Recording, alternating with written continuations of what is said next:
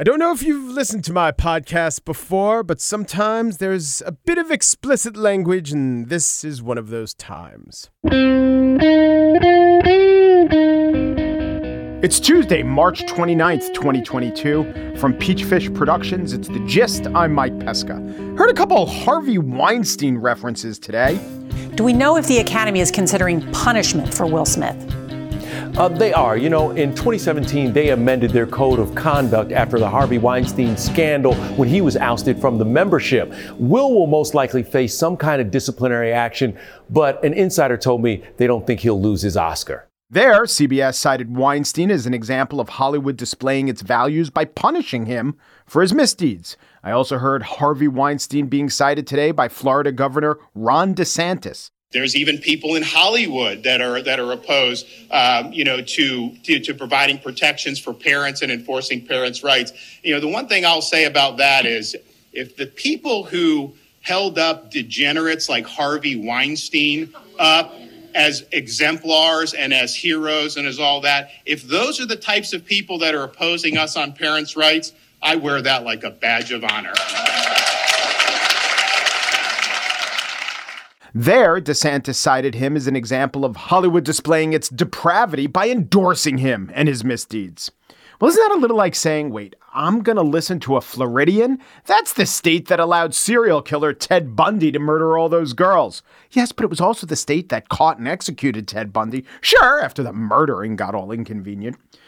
Or you could argue that all right. If Hollywood values are the stand in for right and wrong, Harvey Weinstein's accusers number in the low hundreds. They're affiliated with Hollywood. Ron DeSantis would certainly say, well, they must have good values since they're against Weinstein and Weinstein is the embodiment of bad values. Why don't we do a poll of Ashley Judd, Mira Sorvino, Cate Blanchett, Angelina Jolie, Daryl Hannah, could list a hundred more. I am sure they all oppose the piece of legislation that Ron DeSantis was signing. This piece of legislation is the so called Don't Say Gay bill, which is now, I guess, the so called Don't Say Gay law. I did a lot of research on it. I was mindful of not allowing myself to be overly influenced by assertions of activists. And I always knew that if I were in the Florida legislature, I would vote no on the bill. But I did wonder if the far reaching chilling effects would be real or if it was mostly a toothless attempt by conservatives to address their constituents' anxiety over change. My conclusion is this the bill has no positive value. And really, the analysis just needs to stop there. The state banning discussions of the existence of homosexuality among kindergartners to third graders does not solve a problem. There weren't any abuses of pedagogical best practice that couldn't be remedied at the local level. A kid writing a Valentine's Day card to his two mommies. Will it be banned under the bill? It might. It's vague. It's purposefully vague. It's also vague when it comes to what it says about older children. Doesn't seem to improve things, could open the door to empowering one or two cranky parents to really wreak havoc with education in a classroom or a district. The arguments for the bill are as threadbare as what you just heard. Ron DeSantis warning of pro Weinstein Hollyweird values coming for your kids. Okay, now let me be fair too. Not DeSantis. I'm not going to be unfair to him. He made a terrible argument. He should own that. But let's be fair to argumentation. DeSantis made a terrible argument. I played that one there. There are a lot of others to choose from. But this particular DeSantis bad argument was associating his opponent's position with the boogeyman, Harvey Weinstein. Aren't I just making a boogeyman out of the demagogically inclined Ron DeSantis to discredit the bill? The difference is, I'm also making an affirmative case that Bill 1557 is poorly structured, chills discussion, and is sloppily written as to areas of possible legitimacy. The bill will not affect positive change. And to boost, the most vocal defenses of the bill are in fact terribly argued. The least bad arguments aren't actually good arguments. They raise the possibility that the law might not be quite as bad as detractors predict. But it might, or it could be half bad, which wouldn't be any good. The most tangible effect will be a boost to Ron DeSantis' political ambitions on the idea that he'll be the man to pass legislation that doesn't set us back quite as much as you might have been told. On the show today, I spiel about daylight saving time. Will I fall back to my old positions? Or will a talk with a Harvard neurology professor spring me forward to a new mindset? But first, The 2012 shootings at Sandy Hook Elementary School in Newtown, Connecticut were familiar as American stories bodies, lobbying groups, politicians, access to guns. But there was another aspect of the shooting that had become common that the public might not have known about. Conspiracy communities were latching on to mass shootings and calling them false flag operations. So don't ever think the globalists that have hijacked this country wouldn't stage something like this. They kill little kids all day, every day. And it's not our government, it's the globalist. Sandy Hook was a watershed in terms of those discredited theories getting widespread acceptance by an unbelievable number of people. And unbelievable is right because the families of Newtown were further traumatized by Alex Jones and those of his ilk in ways that were hard to fully appreciate. Elizabeth Williamson, in her new book, Sandy Hook An American Tragedy and the Battle for Truth, delves into how the conspiracists worked to fuel themselves and how a few of the families successfully fought back.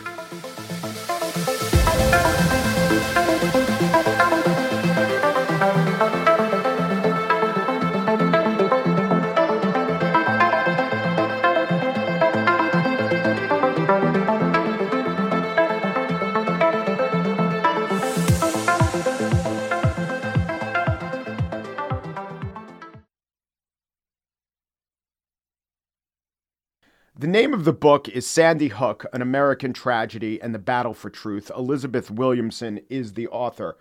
Now, when you hear that title and when you think about that subject and you don't know what the book's about, you may say, well, it's probably about, now think of the list guns, mental illness, could be about the NRA, could be about grief, could be about politics, could be about a community coming together or the universality of inexplicable tragedy.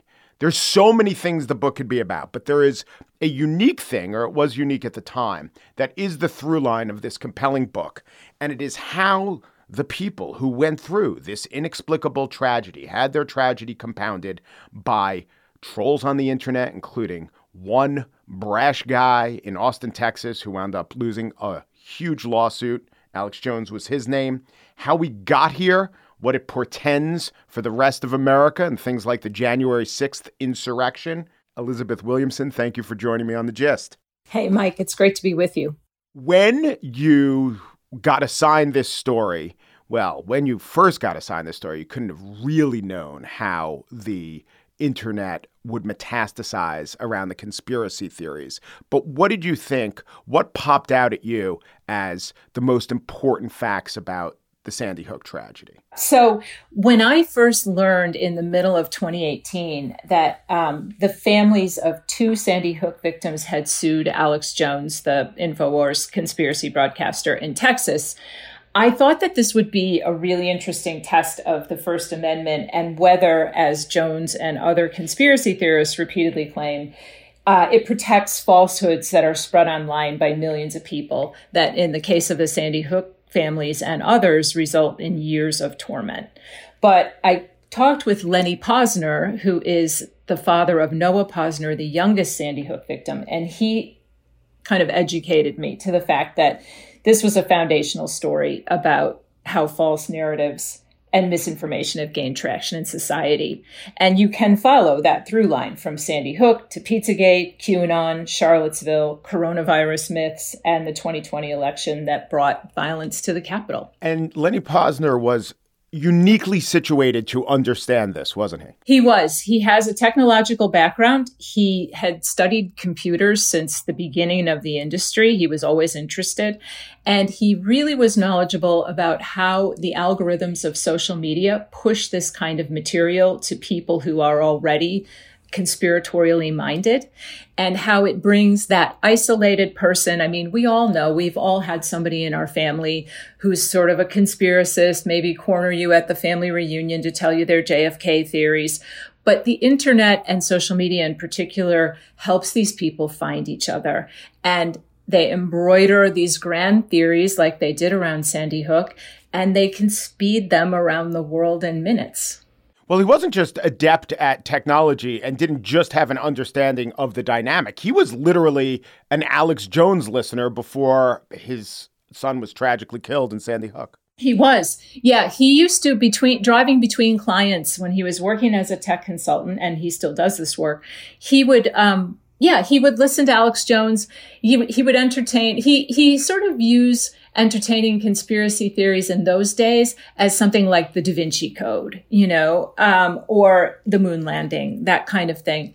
Alex Jones was a milder character back then, but it did give Lenny an understanding of how conspiracy theory, uh, how conspiracy world actually works and how people within it think. And there was a there was a reference in your book to he used to debate people about 9/11 truthers. Which side of that was he on? I don't know about 9/11. I the moon landing is something I remember specifically. He he was the contrarian on that. He sort of sees conspiracy theories as I think he told me the quote was the other side of information. You know, just kind of an intellectual exercise. Well, what if this didn't happen? You know, what if there what if there really was a grand lie? And it's not like government hasn't lied to us you know they have historically so um, so i think this gave him a special window into this so among the Sandy Hook families, and that is that's a rather large circle when you take into account everyone who could, well, the total death toll, but everyone who could credibly claim to speak for one of the victims, and they don't always have the same opinion.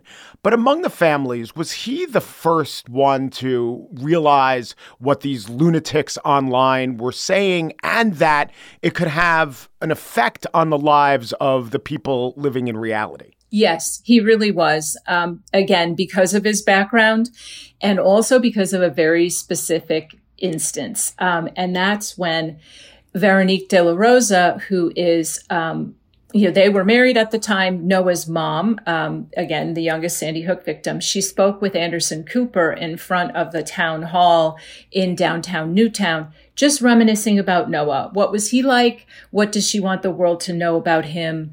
Um, she made some comments about, you know, th- these kinds of weapons don't belong in the hands of the general public, etc. Um, there was one moment um, in which, so Alex Jones and his Infowars team pulled the video of that interview down from the web. In so doing, they created like a video compression glitch they pointed to that glitch to say that this was filmed in front of a green screen, that this was a fraud, and that she was faking her interview. So to underline this, this is what's sometimes called a digi hit, or if you if you're watching TV and you see a little pixel that's off. So Alex Jones discerned that that was going on on Anderson Cooper's nose, I think. But testimony from people within his organization later revealed that the interview went out perfectly clean on CNN because it really did take place in Newtown. But when Alex Jones's staff transferred it to a form that he could use on his show, it created this weird glitch. And from that, and really he was just looking to for an excuse, as you point out, from that was the first seed of what would become this unbelievably huge and destructive conspiracy. Yes, that's right. And in my book, I talked to a video forensic expert who actually found that glitch and figured out where it had come from. He found the video online that Jones's staff had used, pulled it down, created the glitch, and then pointed to it as the quote anomaly that, you know, quote again, proved that this was some kind of fraud. Right. So he has a huge radio show, and radio has a lot of protections, maybe protections that even Facebook doesn't have, or uh, entities that are subject to Section 230. That was, at least in the beginning, seen as well. It's going to be very, very hard to try to infringe upon Alex Jones' freedom of speech. What was the theory that they went after Alex Jones with? What kind of long shot was it seen as, and what were the keys in pursuing that theory successfully? So it went in a way that nobody really expected. The outcome wasn't what anybody, you know, either Jones or the families really expected. Um, although I would again guess that Lenny probably could predict it. So they went after him for defamation. He had named um, Lenny uh, Pozner, again, Noah Pozner, youngest Sandy Hook victim by name. He had named uh, Veronique De La Rosa. He had also um, gone after Robbie Parker, whose daughter Emily died at Sandy Hook um, you know, ma- uh, mocking um, Robbie's statement about Emily because he had done a kind of half laugh as he stepped to the lectern to deliver his statement. He was the first parent to speak publicly or the first family member to speak publicly after the shooting. Um, he mocked him as being an actor. So these individuals were kind of the key players in these lawsuits. So altogether, there were four defamation lawsuits filed in Texas and in Connecticut um, from the families of 10 victims and an FBI agent who was implicated in one of the false plots. Um, so Jones initially said, I'm going to fight these cases. I'm going to prove that the second, or sorry, not the second, the first amendment protects me, that my right to free speech allows me to say whatever I want, even if it harms these individuals and, you know, brings them stalkers and death threats and all the things that had happened over the years. Um, and I'm going to strike a blow on behalf of all of us. But what happened was he so stonewalled the process, didn't deliver documents that were ordered by the court, failed to show up for depositions in some cases, um, just was so contemptuous of the justice system that by late last year, judges found him liable by default in all four of these cases. So that was a sweeping victory for the families. Yeah. Do you think his strategy was, well, if I actually produce the documents, I'm going to lose anyway, so I might as well drag my feet? Or was he pursuing something else? That could have also been maybe not even a legal strategy, but legal plus content for his show equals, you know, his version of victory in the long run and also just you know who this man is you know? I mean can you imagine if you have a conspiratorial mindset like alex jones does can you imagine the idea that you have to throw open your books to you know what he saw? He he said from the beginning that his belief was that hillary clinton was behind these lawsuits or you know the the anti-gun lobby or democrats. So in his you know at least he claimed that this would be tantamount to delivering, you know, an inside view of your business to all of your assembled enemies, you know, the globalists included, I guess. But in actual fact, it was it was probably a delaying tactic. Um, I think that was, you know, that was what the judges said. They just kind of threw up their hands at the end. I mean, this is just a sort of, you know, break glass kind of um, decision to make for a judge. You know, they want the system to play out and to work. But this was just, he was so stonewalling the process that they couldn't get anywhere. You know, they were mired in the court for three years. Yeah, I've often wondered, uh, though, about Jones. Maybe he had, you know, to think about it in poker terms, he had a losing hand, and no matter what he did, he'd have lost. But also, he's a guy who has successfully, put it in quotes, in terms of the money he's made and the attention he's gotten, been able to define his own reality. So, in poker terms, that's like he's been this extremely successful bluffer. And I wonder if he pursued this strategy that had worked for him so long um, out of desperation or because he really deluded himself that it would work this time. Well, for my book, at the beginning of the lawsuits, I did talk with a number of lawyers who had varying views on whether the First Amendment protected Jones in this case, right? Um, but what they said was this is such a sympathetic group of plaintiffs that you are really in hot water the minute they sue you. Um, and, you know, you could argue about the merits of that. Um, but the bottom line was there were a number of people whom he had named and and about whom he had repeatedly said over years that they faked their own children's deaths. So that on the one hand is a pretty damning thing to say about someone and on the other the fact that you have the you know the grieving parents of six year old children um, suing you is just a really it's a really tough challenge. So, you know, the, the Sandy Hook families actually have plenty of money. It became a problem, another thing that you document in the book. And they won these cases and they got money. Uh, I guess the cases told. Well, not yet. Yeah. but the case, yeah. so the cases at least served notice to anyone who was persuadable that Alex Jones and those of his ilk were lying. But what do you think changed because of either the legal remedies, everything that Lenny Pozner did, or anything else that the Sandy Hook families went through and fought against? Yeah. So, you know, you talk about the money. In actual fact, they haven't you know, they haven't gotten, first of all, the, the Alex Jones cases are, they begin actually next month. Um, so we don't know how much in damages, you know, the juries will decide on for the families. Um, but I think more than any sort of material damages they get is the idea that they have put this out there that, you know, they, they're sending up a warning. You know, this is kind of a flare to all of us that what they saw around Sandy Hook actually repeated itself again and again around all other major events. You know, the pursuit of these kinds of lies and the willingness of people who believe them to confront and to defend them with violence, we saw January 6th. I mean, all the same players. Um, you know, the, as you said, you know, the InfoWars group was there. Alex Jones was there. He helped raise money for Trump's rally on the morning of the insurrection. You know, this is a phenomenon in American life. And so what they wanted by telling me their stories and reliving this, you know, awful chapter of their lives was to say, we want people to read this book and get mad and push for some kind of policy solution so that this doesn't keep happening because it's undermining not just, you know, the lives of vulnerable people, but our democracy.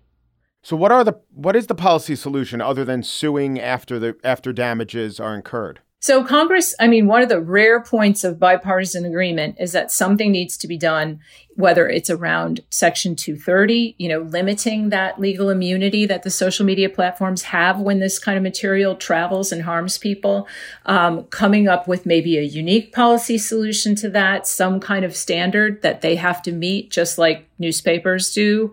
Um, that those are some things they're looking at. There's also in the sort of social psychology front, there are some things that are being devised to keep people from glomming onto these theories, you know, before they become, you know, part of their social fabric where they don't want to give them up. Um, so there's some interesting research being done there. I think the main thing that's happened here is that the families have raised awareness that this is not just a problem around them or around mass shooting victims. It's a problem for all of us. And it's created some real issues for us. I mean, you know, the pandemic, you know, if we didn't have a pretty big swath of Americans who were refusing to be vaccinated based on spurious claims, we would have a different world today. You know, we'd have a lot more of our loved ones with us. Um, likewise, you know, our, the issues with our democracy. I mean, it used to be, I mean, I was a foreign correspondent in Eastern Europe for 10 years, and it used to be, it took a sophisticated foreign adversary like Russia to mess with your elections or to, to spread disinformation across the country. Now we're doing it ourselves. Elizabeth Williamson is the author of Sandy Hook, An American Tragedy and the Battle for Truth. pleasure, Elizabeth. Likewise, Mike. Thank you.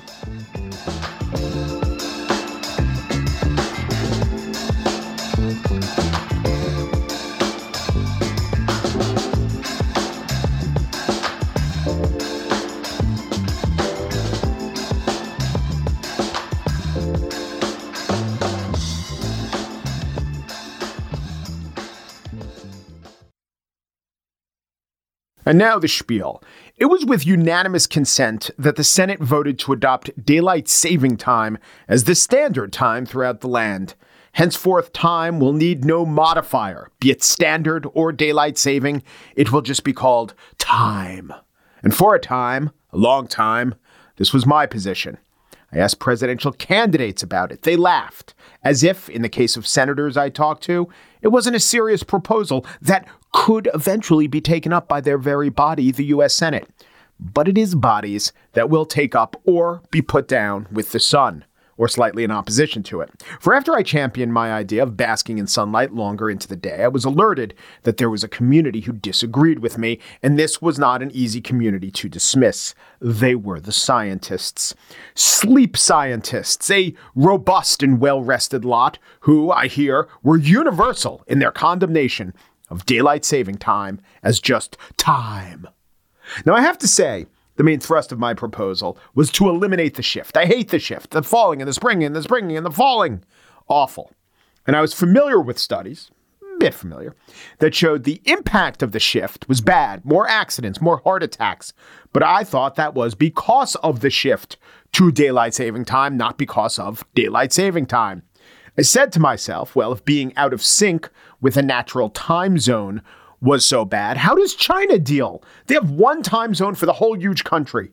I haven't heard much about their far flung provinces, the ones far away from Beijing, dropping in productivity. It's not a thing that's associated with much of China. And how do you tell if daylight saving time is to blame and not the shift to daylight saving time? Losing the hour of springing forward, it hurts. Furthermore, I had heard about the sleep experts, but I said to myself, do sleep problems really spike during daylight saving time? I know some sleep experts. They don't say to me, oh, can't talk. This is daylight saving time, Mike. This is my heavy season. Like an accountant has April 15, I have daylight saving time. And all this concern about natural light, you gotta have the natural light, live with the natural light. We haven't lived by natural light since Edison. No wait, since candles. These were the counter arguments running through my mind. But in truth, it wasn't so much that I was actively rebutting the counter arguments, it's that I wasn't hearing most of them. I did research into what objections there were to permanent daylight saving time, and I did not encounter the health objections or the sleep expert objections. The objection I kept hearing it really was kids standing alone in the dark waiting for the school bus. A couple weeks ago, I documented this on my program. It is a rarer this this program right here, the gist. It's not that common occurrence that kids even take the bus to school. And concerns about kids getting hit as they waited for the bus, this seems to be just a product of sensationalist reporting in the 70s. I felt like I did not deserve letters like this one from a listener, Mike. I like your podcast for challenging conventional wisdom. And so I was disappointed when you attacked opposition to making daylight saving time permanent based on claiming it was driven by the safety of kids going to school. Classic straw man argument. Pick one reason, pick on it, and ignore anything to the contrary. No, not a straw man, sir. The only man that I was seeing or hearing about. Kids in the dark. Kids in the dark.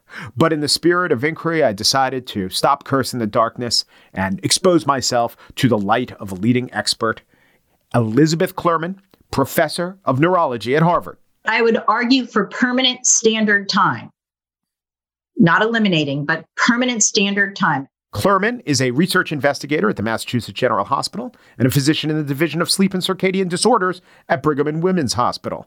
She's qualified. She walked me through the best arguments for permanent adoption of standard time, not daylight saving time. First off, changing to daylight saving time. That really is terrible. We know that there are more heart attacks, more cardiovascular disturbances, there's more missed doctor's appointments, there's more car accidents, there's more many, many things that happen in the spring, just in the first week. And what about when we were weeks into daylight saving time? Well, she put some analogies on the table. One, think of changing time zones, which is really what happens when you lose an hour, gain an hour. It's you're shifting to a different time zone. Think of that like jet lag. And if you think about daylight savings time, it's like living in the wrong time zone. You're living in Chicago with the sleep wake cycle of Chicago, but you're trying to work on Boston time. And that's the equivalent of social jet lag. Okay, I buy it. Klerman lays out the costs of living with jet lag. For many people, their sleep wake cycle was different during the week week than it was on the weekend. They would get up earlier, they would go to sleep earlier, and on the weekend they would go to sleep later and get up later, almost as if they had jet lag, right? You were living mm-hmm. in sort of one time zone during the week and another time zone on the weekend. And the people that, for whom it's worse are night owls, people who like to stay up late. And therefore, the people with more social, you can study people with more social jet lag versus people with less social jet lag.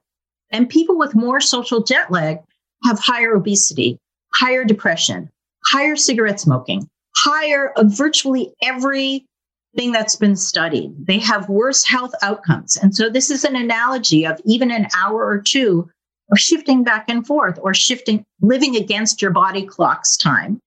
I thought that was an okay argument, but maybe it's not the misalignment of the sun that's causing all this rest on the weekend. Maybe it's that the weekend allows for different and more sleep because there are fewer obligations. It seems hard to isolate that one out. But there was another analogy out there, and I, I have to say, I found this one very compelling. The difference between the eastern part of a time zone and the western part of a time zone. So if you think of a time zone as a one hour apart, one hour distance from the eastern to the western part, we can look at health on the eastern part of the time zone and the western part of the time zone. And on the western part of the time zone, there are multiple studies, at least two, that show that there's more cancer, there's more diabetes, there's other health consequences just from being on the western part of the time zone. And being on the western part of the time zone is an analogy to daylight saving time because that's where there's more misalignment of clock time. This is hard to rebut. The more misaligned with the sun a person is, taking into account everything else, the more sleep they miss and the more their health suffers. Look at the western edge, look at the eastern edge. Western edge, less aligned with the sun, they're suffering. This was good stuff. The science was working on me. And I'm not going to admit that the Harvard trained expert knew more. It could just be that she's in Massachusetts and I'm in New York, more westerly than Massachusetts. So I'm a little bit of a cognitive disadvantage. I allowed Professor Klerman to make one last argument. And finally, this also means the kids are going to be going to school in the dark. Sorry, will not allow it. See all previous shows. But I have to say, the science around time zones, that stuff seemed compelling. And the scientists are united, and the reasoning seems pretty strong. Dr. Klerman even played ball with my China fascination. Do you know if anyone studied the effect of, I think this is right, China has one time zone for yes. the whole massive country? Yeah. So are, are people in the Western time zone there less productive, sleepier, all the effects we're talking about? If you know anybody who has access to that data, let me know because there are a whole bunch of us who are trying to get access to those data. Absolutely. So you think that China actually has the data? They just won't give it to you? or maybe we haven't asked the right people. I don't know. I just don't know anybody who has access. I say we got to elevate that above the Wuhan lab stats. Tell the WHO. Dr. Klerman refused, however, to take a stance on the question of if just DST, always DST, was preferable to the current system of switching times that we have now. If my only options are permanent daylight saving time versus switching back and forth? Yes. I take the fifth. Klerman is such a devotee of standard time that she refused all my attempts at ranking the alternatives or committing to the idea that my preferred position, permanent DST, is at least less bad than the status quo. But I have to say, I did find her argument or her presentation of the studies hard to rebut. I think that permanent DST would be better than what we have now. I'd hate to imperil this, a rare case of needed reform, by nitpicking the proposed new rules as less than perfect. But the science seems compelling. Permanent standard time is better than permanent daylight saving time for health, for sleep, for car accidents, but not, I maintain, for that terrible possibility of school bus stops representing a potential point of carnage at every suburban corner.